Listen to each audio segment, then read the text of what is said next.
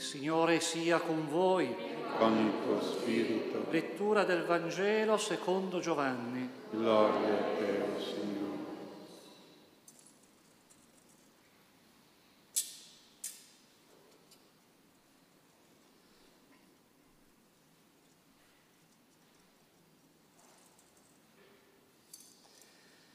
In quel tempo il Signore Gesù disse ai suoi discepoli, Ancora un poco e il mondo non mi vedrà più. Voi invece mi vedrete perché io vivo e voi vivrete. In quel giorno voi saprete che io sono nel Padre mio e voi in me e io in voi. Chi accoglie i miei comandamenti e li osserva, questi è colui che mi ama. Chi mi ama, chi ama me, sarà amato dal Padre mio e anch'io lo amerò e mi manifesterò a lui. Gli disse Giuda, non l'Iscariota, Signore, come è accaduto che devi manifestarti a noi e non al mondo? Gli rispose Gesù, se uno mi ama osserverà la mia parola e il Padre mio lo amerà e noi verremo a lui e prenderemo dimora presso di lui. Chi non mi ama non osserva le mie parole e la parola che voi ascoltate non è mia, ma del Padre che mi ha mandato. Vi ho detto queste cose mentre sono ancora presso di voi, ma il Paraclito, lo Spirito Santo che il Padre manderà nel mio nome, lui vi insegnerà ogni cosa e vi ricorderà tutto ciò che io vi ho detto. Parola del Signore. Lode te, Cristo. Sia lodato Gesù Cristo. Celebriamo la festa dei santi apostoli Simone e Giuda, Giuda Taddeo. Sono gli ultimi due degli undici apostoli dopo che Giuda ha lasciato. Gli ultimi li onoriamo come i primi, come dice Gesù come gli altri apostoli. Ricordiamo quell'episodio molto importante dove gli apostoli sono proprio chiamati in causa, sono loro che sono un po' i protagonisti attraverso Pietro. Pietro ha detto a Gesù, ecco noi abbiamo lasciato tutto, ti abbiamo seguito, che cosa dun- dunque ne avremo? Forse riporta un pochino anche la domanda degli altri apostoli, ma alla fine che vantaggio avremo, che cosa avremo? Abbiamo lasciato tutto, abbiamo seguito Gesù e Gesù ha detto loro, in verità io vi dico, è una dichiarazione solenne, voi che mi avete seguito, quando il figlio dell'uomo, cioè lui, sarà seduto sul trono della sua gloria, alla rigenerazione del mondo, siederete anche voi su dodici troni a giudicare le dodici tribù di Israele. Chiunque avrà lasciato case o fratelli o sorelle o padre o madre o figli come gli apostoli, o campi anche per il mio nome, riceverà cento volte tanto e avrà in eredità la vita eterna.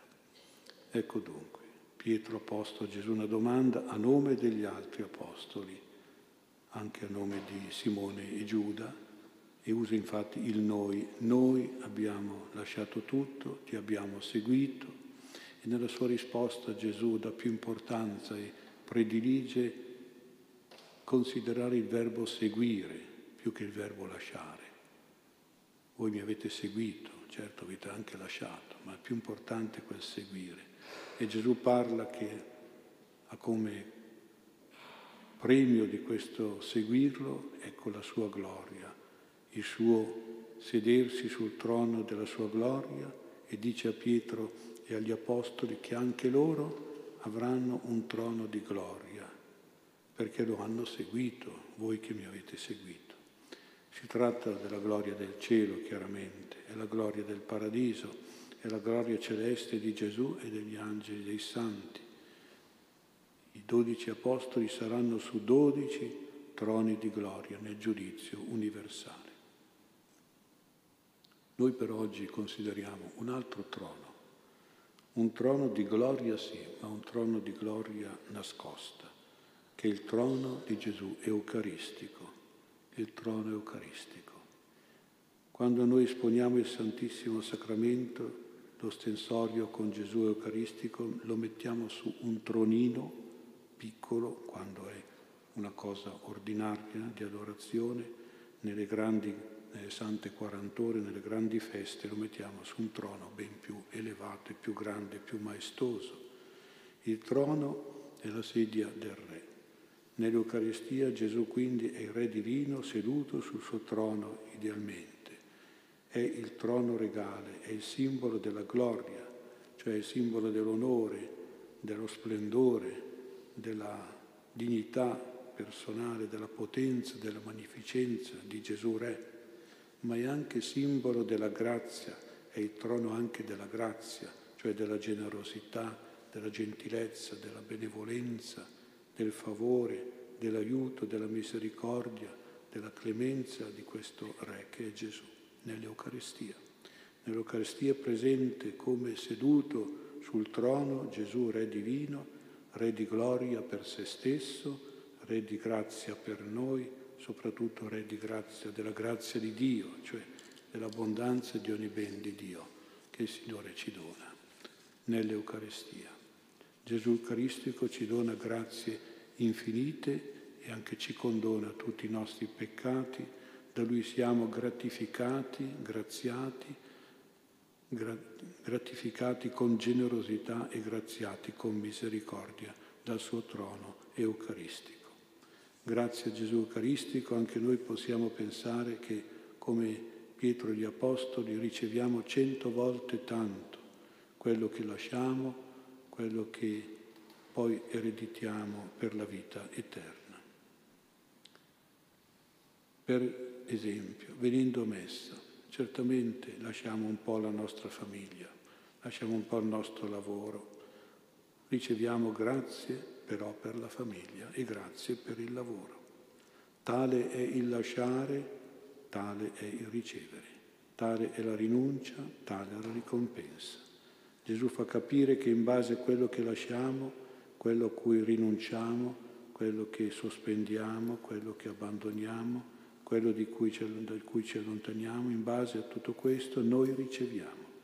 Riceviamo e otteniamo, noi siamo ricompensati, ripagati, rimunerati ed elargiti delle stesse cose. Quindi senza nulla perdere, anzi guadagnando, come dice Gesù, il cento per uno. Riceveremo cento volte tanto per la gloria e la grazia di Gesù Eucaristico. E dobbiamo anche purtroppo vedere che, e constatare e tenere presente che dagli uomini non possiamo avere che delusioni. Dagli uomini noi riceviamo tanta ingratitudine, dagli uomini noi abbiamo tanta irriconoscenza e non otteniamo nessuna ricompensa, ma non è così per Gesù. Da Lui Gesù Eucaristico, Re di grazia e di gloria, siamo sempre ricompensati, sempre premiati, gratificati con puntualità, con precisione di giustizia e poi con grande infinita generosità, magnanimità e magnificenza è veramente un re eucaristico, giustissimo e generosissimo. Noi tutti abbiamo fede nella presenza reale di Gesù nella Santa Eucaristia, ma questa nostra fede deve essere precisata nel senso che dobbiamo credere in una presenza non statica, non passiva, ma una presenza viva, operativa, graziante e gratificante. Una presenza viva che è attiva di grazie, operante grazie. Gesù nel Vangelo parla di ricevere, di ereditare, quindi lui è un re che dona, che fa grazia, che elargisce ricompense ed eredità e lo è soprattutto quando è sul trono eucaristico, quando queste ricompense vengono dalla sua presenza nella Santa Eucaristia. Un grande santo assertore di questa verità è stato San Pasquale Bailon vissuto nel 1500, un umile frate francescano di Loreto ma di origine spagnola. La sua ardente devozione a Gesù Eucaristico era ricompensata appunto con tanti doni, con tanti carismi, prodigi, grazie e miracoli. Ma in un viaggio in Francia, per questa sua fede nell'Eucaristia forte nella predicazione soprattutto, ha dovuto subire continue persecuzioni da parte dei calvinisti che sono negatori e derisori dell'Eucaristia e ha subito insulti, derisioni, percosse, rischi anche di essere lapidato, ma ha resistito con la sua grande fede, una fede che possiamo dire è diventata anche eroica, ma appunto poi anche ricompensata. Dopo questa pericolosa missione, la sua grande devozione all'Eucaristia è cresciuta ancora di più nell'adorazione al Santissimo Sacramento, tanto che poi Papa Leone XIII nel 1897 ha proclamato San Pasquale Bailon come patrono delle opere eucaristiche e dei congressi eucaristici internazionali. Di lui Pasquale Bailon si ricorda anche il miracolo nel momento dei suoi funerali, seguito da questo funerale da centinaia di persone. In chiesa la sua bara era scoperta durante la consacrazione e l'elevazione del corpo e del sangue del Signore. Si è visto il corpo di Fra Pasquale alzarsi a mezzo busto e chinare il capo in adorazione dell'ostia consacrata, del vino consacrato. Si vede che il Signore ha permesso che il suo spirito ritornasse in quel suo corpo per poter fare ancora questa ultima riverenza e adorazione e atto di fede nella Santa Eucaristia, a testimonianza di tutti, non solo della sua fede e della sua santità, ma anche di quanto il Signore può ricompensare con le sue grazie, i suoi miracoli, un servo fedele molto devoto e apostolo dell'Eucarestia. Ecco la sua ultima testimonianza prodigiosa della sua fede e del suo amore a Gesù Eucaristico.